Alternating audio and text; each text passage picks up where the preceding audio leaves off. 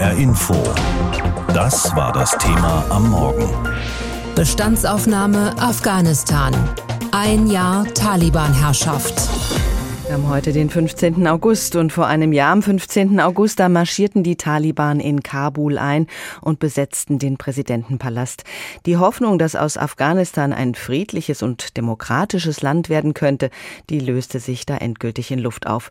20 Jahre waren westliche Truppen in dem Land stationiert und hatten versucht, staatliche Strukturen aufzubauen und dann war innerhalb von Stunden alles dahin. Die Bilder von den chaotischen Evakuierungsflügen und den verzweifelten Menschen, die noch versuchten zu entkommen, die stehen sinnbildlich für das Scheitern des Afghanistan-Einsatzes. Nun sind die Taliban eben seit einem Jahr an der Macht und darüber habe ich gesprochen mit Dr. Katja Mielke. Sie ist Sozialwissenschaftlerin und Afghanistan-Expertin am Bonn International Center for Conflict Studies. Ich habe Frau Dr. Mielke gefragt, ein radikal-islamisches Regime herrscht da in einem der ärmsten Länder der Welt, das nun auch noch komplett isoliert ist. Wie geht es den normalen Menschen unter diesen diesen Bedingungen nach einem Jahr? Ja, ich denke, was wir auf jeden Fall festhalten können, ist, dass es ungleich friedlicher ist als vor einem Jahr. Also der Grad der Gewalt ist nicht vergleichbar mit dem Vorjahresniveau. Was natürlich sehr unterschiedlich ist, ist die ökonomische und soziale Ungewissheit. Das heißt, internationale Gelder zur Finanzierung des Staatshaushalts sind ja alle weggebrochen. Die Währungsreserven des Regimes sind eingefroren. Das ist wenig Geld im Umlauf. Keine Gehälter können gezahlt werden. Die Leute haben kaum Einkommen. Und internationale Hilfsorganisationen, die UN, berichten uns ja davon, wie Armut und Ernährungssicherheit die Bevölkerung beuteln. Die sind momentan auf dem Höchststand. Mhm. Also es ist friedlicher, aber die Menschen sind wirklich bitterarm und wissen kaum, wie sie sich ernähren sollen. Das ist richtig. Es gibt einfach wenig Möglichkeiten jetzt aufgrund eben der eingefrorenen Währungsreserven tatsächlich selbst in den Regierungsstellen ein Gehalt zu erhalten, dass es ermöglicht, die Familie zu ernähren. Es gibt halt wenig Zugriff auf Konten. Es arbeiten nur wenige im Vergleich zu vorher internationale Hilfsorganisationen vor Ort, so dass das tatsächlich aufgrund der Dürre auch, die wir schon hatten, seit den letzten vier Jahren mindestens unheimlich schwer ist. Mhm.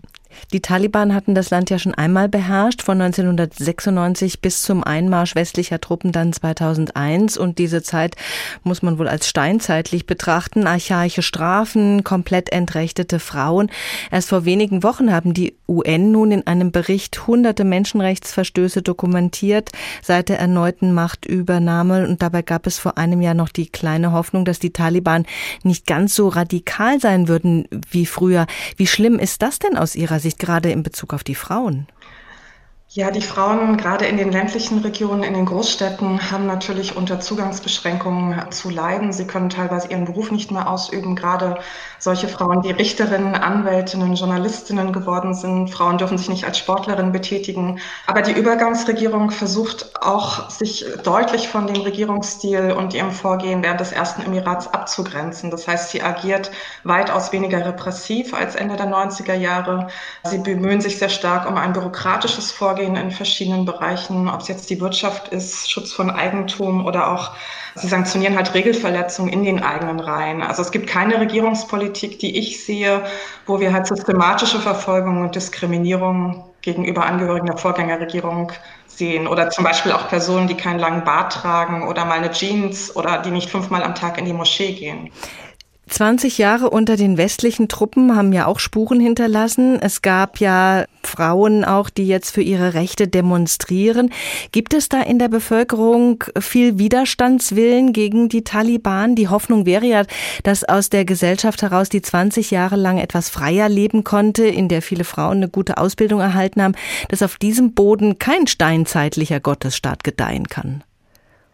Ja, definitiv. Also die Frauen Afghanistans sind über die letzten 20 Jahre viel selbstbewusster geworden, in der Lage, sich auch untereinander zu vernetzen und zusammenzustehen. Aber eben auch wieder ist das ein Phänomen der großen Städte. Aber das sind auch eben auch die Kontexte, ähm, wo Frauen halt durch die Machtübernahme jetzt am meisten verloren haben, also die Freiheiten. Was allerdings interessant ist, ist, dass ja nicht alle Frauen eine Freiheit westlichen Stils verlangen und gerade auch im ländlichen Raum eben eine Erweiterung ihrer Rolle vor allem aus der Familie heraus zusammen mit den Männern denken, um diese patriarchalische Gesellschaft von innen zu verändern. Es gab ja am Wochenende gerade auch die Proteste von 40 Frauen, mhm. die dort in Kabul demonstriert haben. Was da halt interessant ist, finde ich, was sie verlangt haben. Sie hatten halt einen Slogan, das war Nan Kar Azadi, das heißt Brot, Arbeit, Freiheit, genau in dieser Reihenfolge, was für mich eben auch ein Anzeichen ist, dass gegenwärtig halt wirklich die Wirtschaftskrise, also Armut und Hunger, die ja nicht nur hausgemacht sind, tatsächlich die größte Sorge aller Teile der Bevölkerung sind. Der Blick nach Afghanistan ein Jahr nach der Machtübernahme der Taliban. Das Land von innen verändern. Von dieser Hoffnung hat uns die Sozialwissenschaftlerin Dr. Katja Mielke berichtet.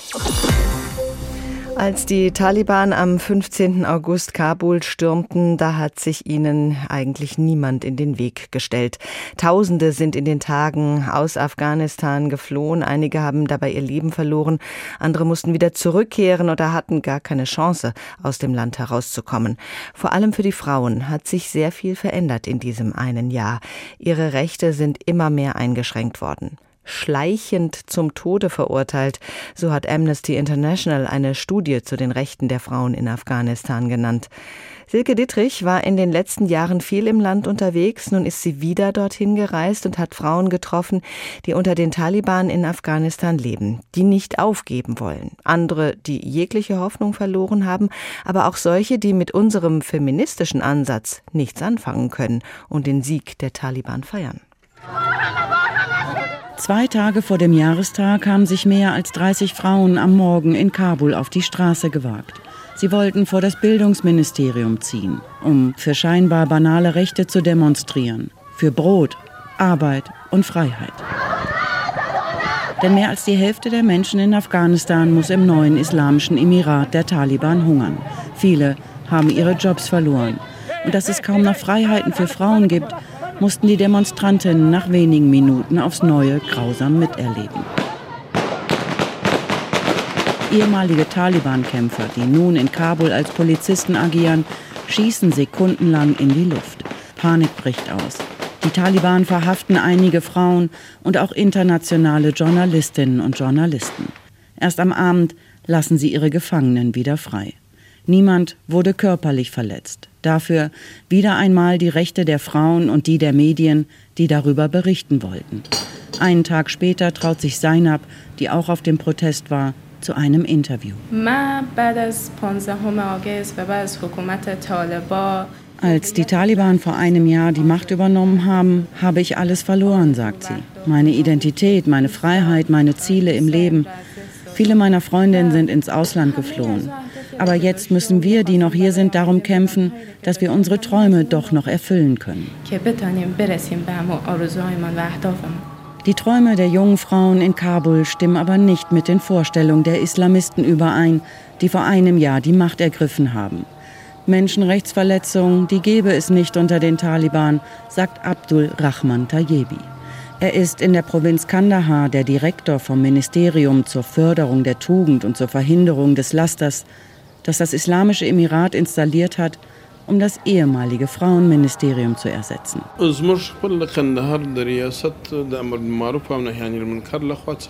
Wir haben in unserer Provinz durchgesetzt, dass Männer und Frauen sich außerhalb des Hauses kaum mehr einander begegnen. Dort, wo sich Frauen aufhalten, dürfen keine Männer sein. Junge Frauen in anderen Teilen des Landes, vor allem in der Hauptstadt Kabul, wollen sich den islamistischen Vorgaben aber nicht beugen. 20 Jahre lang, also fast ihr ganzes Leben, haben sie die Freiheiten einer Republik erlebt, die sie nicht mehr aufgeben wollen. Sie werden uns nicht stoppen können, sagt Zainab bei dem geheimen Treffen. Sie haben Angst vor uns. Unsere Proteste werden größer. Wir geben nicht auf. Die afghanischen Frauen sind stärker als die Taliban. Unsere Korrespondentin Silke Dietrich ist zurzeit in Afghanistan unterwegs und sie trifft auf sehr unterschiedliche Sichtweisen auf das Regime der Taliban, das jetzt seit einem Jahr herrscht. nach diesem 15. August endete eben auch der 20 Jahre lange Einsatz der Bundeswehr in Afghanistan. Da fragt man sich, war das alles umsonst? Nach dem Abzug der westlichen Truppen wurden die Uhren in Afghanistan wieder zurückgedreht. Jetzt sind die Taliban an der Macht und so wie es schon zum Beginn des Einsatzes im Jahr 2001 war, so ist es jetzt wieder. Für die Politik gibt es da einiges aufzuarbeiten.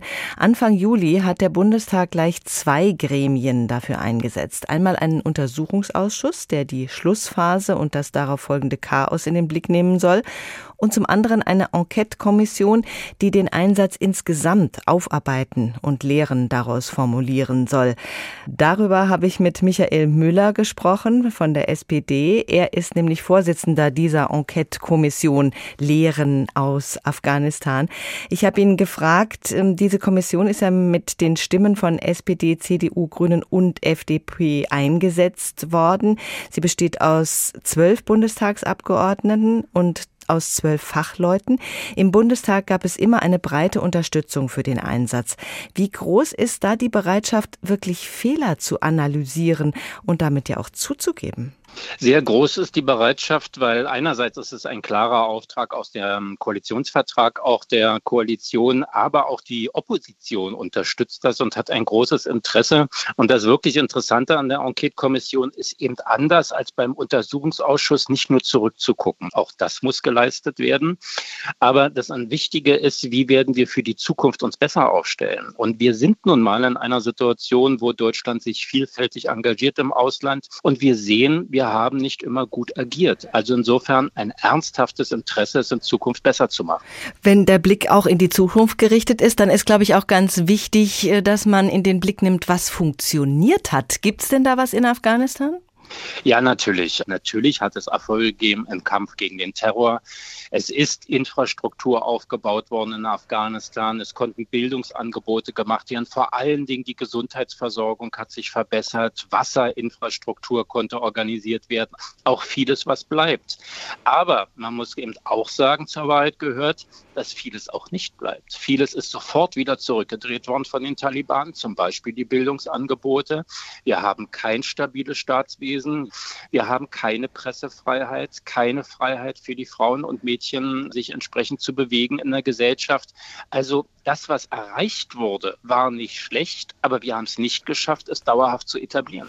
Das ist ja überhaupt die Kernfrage, woran das lag. Denn es war ja eigentlich der Auftrag oder das Ansinnen, da wirklich demokratische Strukturen ja. aufzubauen, die auch überdauern. Warum äh, ist das so leicht wieder umzustoßen, wenn Sie ja auch sagen, da hat einiges funktioniert? Naja, das ist nun genau der Auftrag der Enquete-Kommission. So genau, hundertprozentig kann ich Sie nicht beantworten. Das wollen wir ja untersuchen. Aber es es gibt schon natürlich so ein erstes Gefühl, was mhm. schiefgegangen ist. Und unter anderem haben wir uns offensichtlich überhaupt nicht hinreichend mit Geschichte und Kultur des Landes auseinandergesetzt. Ja. Man muss einfach sagen, dass alle Erfolge, über die wir gerade gesprochen haben, hauptsächlich in den Städten zu sehen waren. Und die Landbevölkerung wurde überhaupt nicht erreicht. Und das muss man einfach sehen, dass solche Einsätze, egal ob militärisch oder humanitär, ja wirklich auch getragen werden müssen von der Bevölkerung, wenn man dauerhaft etwas etwas verändert und das ist uns eben nicht gelungen. Ja, ein Scheitern beginnt ja auch bei so einem langen Einsatz nicht nach 19 Jahren und 11 Monaten, sondern Nein. das ist ja schon viel früher Natürlich. passiert. Gab es denn irgendwelche Zwischenziele, die man sich gesetzt hat? Gab es einen wirklichen Plan und Zielvorgaben? Naja, soweit ich das jetzt sehe und meine Kommissionsarbeit beginne, muss ich sagen, offensichtlich haben sich die Ziele ständig verändert in den 20 Jahren. Ja, es gab das Zielkampf gegen den Terror, vor allen Dingen in den ersten zehn Jahren. In den zweiten zehn Jahren gab es dann immer andere Ziele. Es war dann eben auch wichtig, die entsprechenden Bildungsangebote machen, Schulen bauen. Dann wurde darüber gesprochen, dauerhaft demokratische Staatsstrukturen zu etablieren. Dann ging es darum, die Infrastruktur auszubauen aufzubauen. Und offensichtlich ist im Moment meiner Erkenntnis zumindest, hat man sich nicht wirklich ähm, ja, langfristig mal mit ein, zwei Zielen auseinandergesetzt und sie wirklich vorangetrieben, sondern immer, wenn man gemerkt hat, es wird bei dem einen Thema schwer, hat man einfach ein neues gefunden, um auch eine Rechtfertigung zu haben, weiter im Land zu bleiben. Hm. Wenn wir uns noch mal kurz ins Jahr 2001 zurückversetzen, da war der Schock nach den Anschlägen vom 11. September und der Wunsch, die USA als wichtigstes NATO-Land bei der Suche nach dem Drahtzieher Osama bin Laden zu unterstützen. Glauben Sie, die Politiker von damals, wenn sie jetzt nochmal entscheiden müssten, würden sich wieder genauso entscheiden mit dem Wissen von heute? Ach, schwere Frage. Mit dem Wissen von heute würde man wahrscheinlich anders machen, wobei der Kampf gegen diesen Terror, gegen Al-Qaida, und das muss man schon sehen, das war ja doch insofern auch wichtig, weil wir ja alle auch unter Schock standen und befürchtet haben, daraus wird noch viel mehr. Es war dramatisch der Anschlag in New York. Aber die große Angst war ja, werden wir sowas weltweit an vielen Orten erleben? Und es gab ja auch Anschlagsserien in vielen Partnerstädten Berlins. Ich habe als regierender Bürgermeister das ja oft ganz nah auch miterlebt, wie sich Freunde, Bürgermeister aus anderen Städten bei uns gemeldet haben, könnt ihr uns helfen? Wir haben wieder eine Bedrohung, wir haben wieder einen Anschlag. Und dass in so einer Situation man auch sagt, das ist ein vorrangiges Ziel, diesen Terror zu beenden. Dafür habe ich auch Verständnis, auch wenn man heute sieht, dass nicht alles geglückt ist bei dem Einsatz. Der SPD-Politiker Michael Müller steht der Enquete-Kommission vor, die Lehren ziehen soll aus dem Afghanistan-Einsatz der Bundeswehr. Bundeswehr aus dem Scheitern, das 20 Jahre gedauert hat. Was vor einem Jahr in Kabul geschah, hatte angeblich niemand kommen sehen. Jedenfalls nicht so und nicht so schnell. Westliche Geheimdienste nicht und auch die afghanische Regierung nicht. Binnen kürzester Zeit wurde aus der Republik Afghanistan das Islamische Emirat Afghanistan. Die Taliban nahmen Kabul ein, besetzten den Präsidentenpalast, der Präsident floh. Das war alles heute vor einem Jahr. Und zurück bleibt nun die Frage, warum ist das Nation Building gescheitert? Wie konnte es so weit kommen? Es sah doch mal ganz vielversprechend aus. Please welcome to the stage Zarifa Ghaffari of Afghanistan. März 2020 im US-Außenministerium. Sarifa Ghaffari wird bejubelt und ausgezeichnet. Sie ist eine der wenigen Bürgermeisterinnen in Afghanistan, hat sich lange für Frauenrechte eingesetzt. Gerade hatten die USA ein Abkommen mit den Taliban unterzeichnet. Das Ziel eine inklusive Regierung, die Taliban einbinden also. Für viele war das der Anfang vom Ende der Republik Afghanistan, auch für Sarifa. Like why to start this negotiation? Warum man denn jetzt mit den Taliban verhandle, fragt sie die Diplomaten, die mit ihr am Tisch sitzen. Naja, antworten die, man habe es jetzt 20 Jahre lang versucht, sie im Krieg zu besiegen, aber das sei offenbar nicht die Lösung. Wir müssen uns hinsetzen und mit den Taliban reden, bekommt sie zur Antwort. Sarifa überzeugt das nicht. Jeden Morgen, wenn sie aus dem Haus gehe, mache sie sich einen Plan für den Tag und die Supermacht USA kommt nach Afghanistan, beginnt einen Krieg und hat dann keinen Plan, keine Strategie, wie man ihn beendet. You people came to Afghanistan with no policy, with nothing. Samai Khalisat widerspricht. Er war der Sonderbeauftragte der USA für Afghanistan, hat erst für Trump und dann für Biden mit den Taliban verhandelt. Man habe durchaus einen Plan gehabt, aber vielleicht sei es angesichts der speziellen Umstände in Afghanistan einfach der falsche gewesen. Nun also Verhandlungen mit den Taliban. Nicht wenige Menschen sagen, genau das hat die Grundlage gelegt für die Machtübernahme der Taliban. Martin Beek zum Beispiel, einer der engsten Berater von Präsident Ghani. Unsere Sicherheitskräfte waren schon so geschwächt und dann noch die Ankündigung der Amerikaner abzuziehen und das Abkommen mit den Taliban. Die Menschen in Afghanistan kamen zu dem Schluss, hier wird unser Staat zerlegt. Also sahen sie auch keinen Sinn mehr darin zu kämpfen. Es war ja kein Kampf mehr für unser Volk, unseren Stolz oder den Schutz unseres Staates.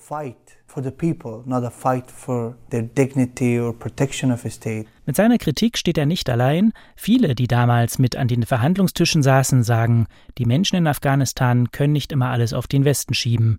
Auch Martin Beek. The world turned their back die Welt hat sich von uns abgewandt. Unsere Führung hat uns zerstört. Was für ein schwacher Auftritt. Aber neben all dem, neben dem, was die internationale Gemeinschaft getan hat, wir sind auch verantwortlich. Wir alle sind bis zu einem gewissen Maß für dieses Elend verantwortlich. Es gab so viele Ressourcen, so viel guten Willen. Und was haben wir Afghanen damit getan? Wir können nicht immer nur andere verantwortlich machen. Klar, es gibt ein internationales Element, ohne Zweifel. Aber was ist mit unserer Verantwortung?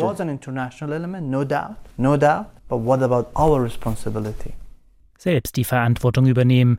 Etwas anderes wird den Menschen in Afghanistan auch nicht übrig bleiben, räumt resigniert auch Markus Potzel ein, lange als deutscher Botschafter, jetzt für die Vereinten Nationen in Kabul. Die Afghanen und Afghanen müssen letztendlich selber bestimmen, wie sie in diesem Land leben wollen und welche Politiker ähm, sie an die Macht bringen wollen. Und die politische Elite Afghanistans, sicherlich auch geprägt durch 40 Jahre Krieg, ähm, ist ähm, ihrer Verantwortung dem Volk gegenüber einfach nicht gerecht geworden. Es wurde schlecht regiert. Auch da hätten wir wahrscheinlich hin und wieder korrigierend eingreifen müssen. Mehr als 17 Milliarden Euro hat Deutschland für den Afghanistan-Einsatz ausgegeben.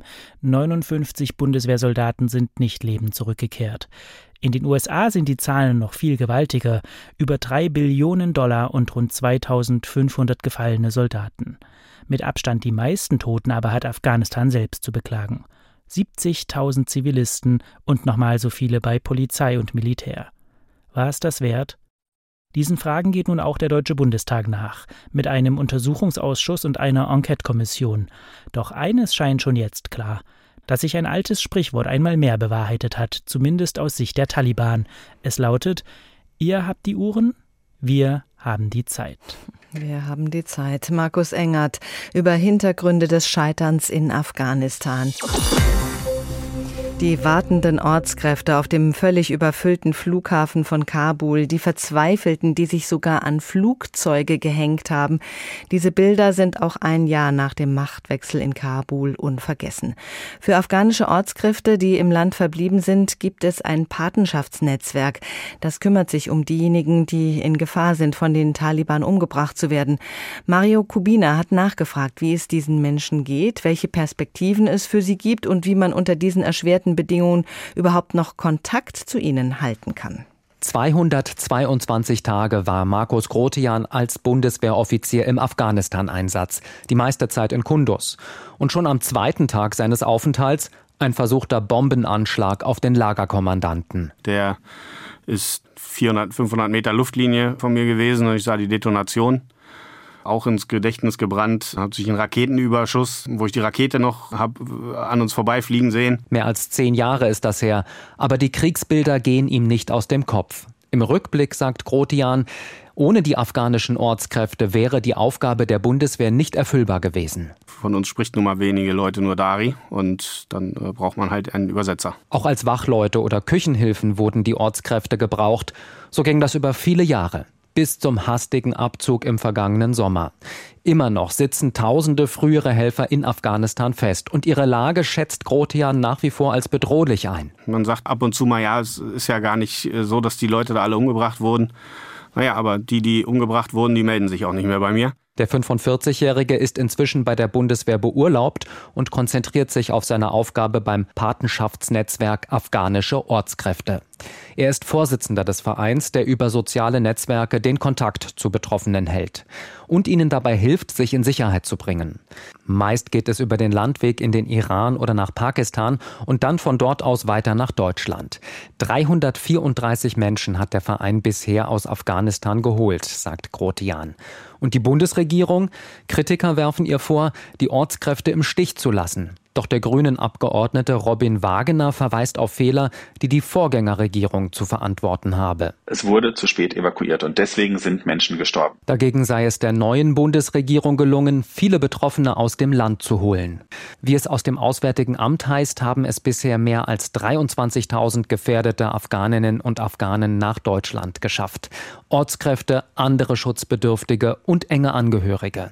Das seien knapp drei Viertel aller, die eine Aufnahmezusage bekommen hätten. Aber aktuell warten noch mehr als 9000 Menschen mit so einer Zusage darauf, Afghanistan zu verlassen.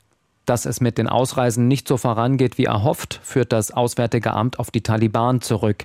Die Islamisten würden Menschen ohne Pass zurzeit daran hindern, das Land zu verlassen. Pässe würden in Afghanistan aber kaum noch ausgestellt. Aus Sicht von Unionsfraktionsvize Johann Wadefuhl ist es nicht akzeptabel, dass immer noch so viele Ortskräfte am Hindukusch festsitzen. Ich glaube, dass die Taliban auf Druck reagieren aber der Druck muss auch ausgeübt werden. Die Bundesregierung führt dazu Gespräche mit den Machthabern in Kabul, bisher allerdings ohne greifbares Ergebnis. HR Info. Das Thema. Wer es hört, hat mehr zu sagen.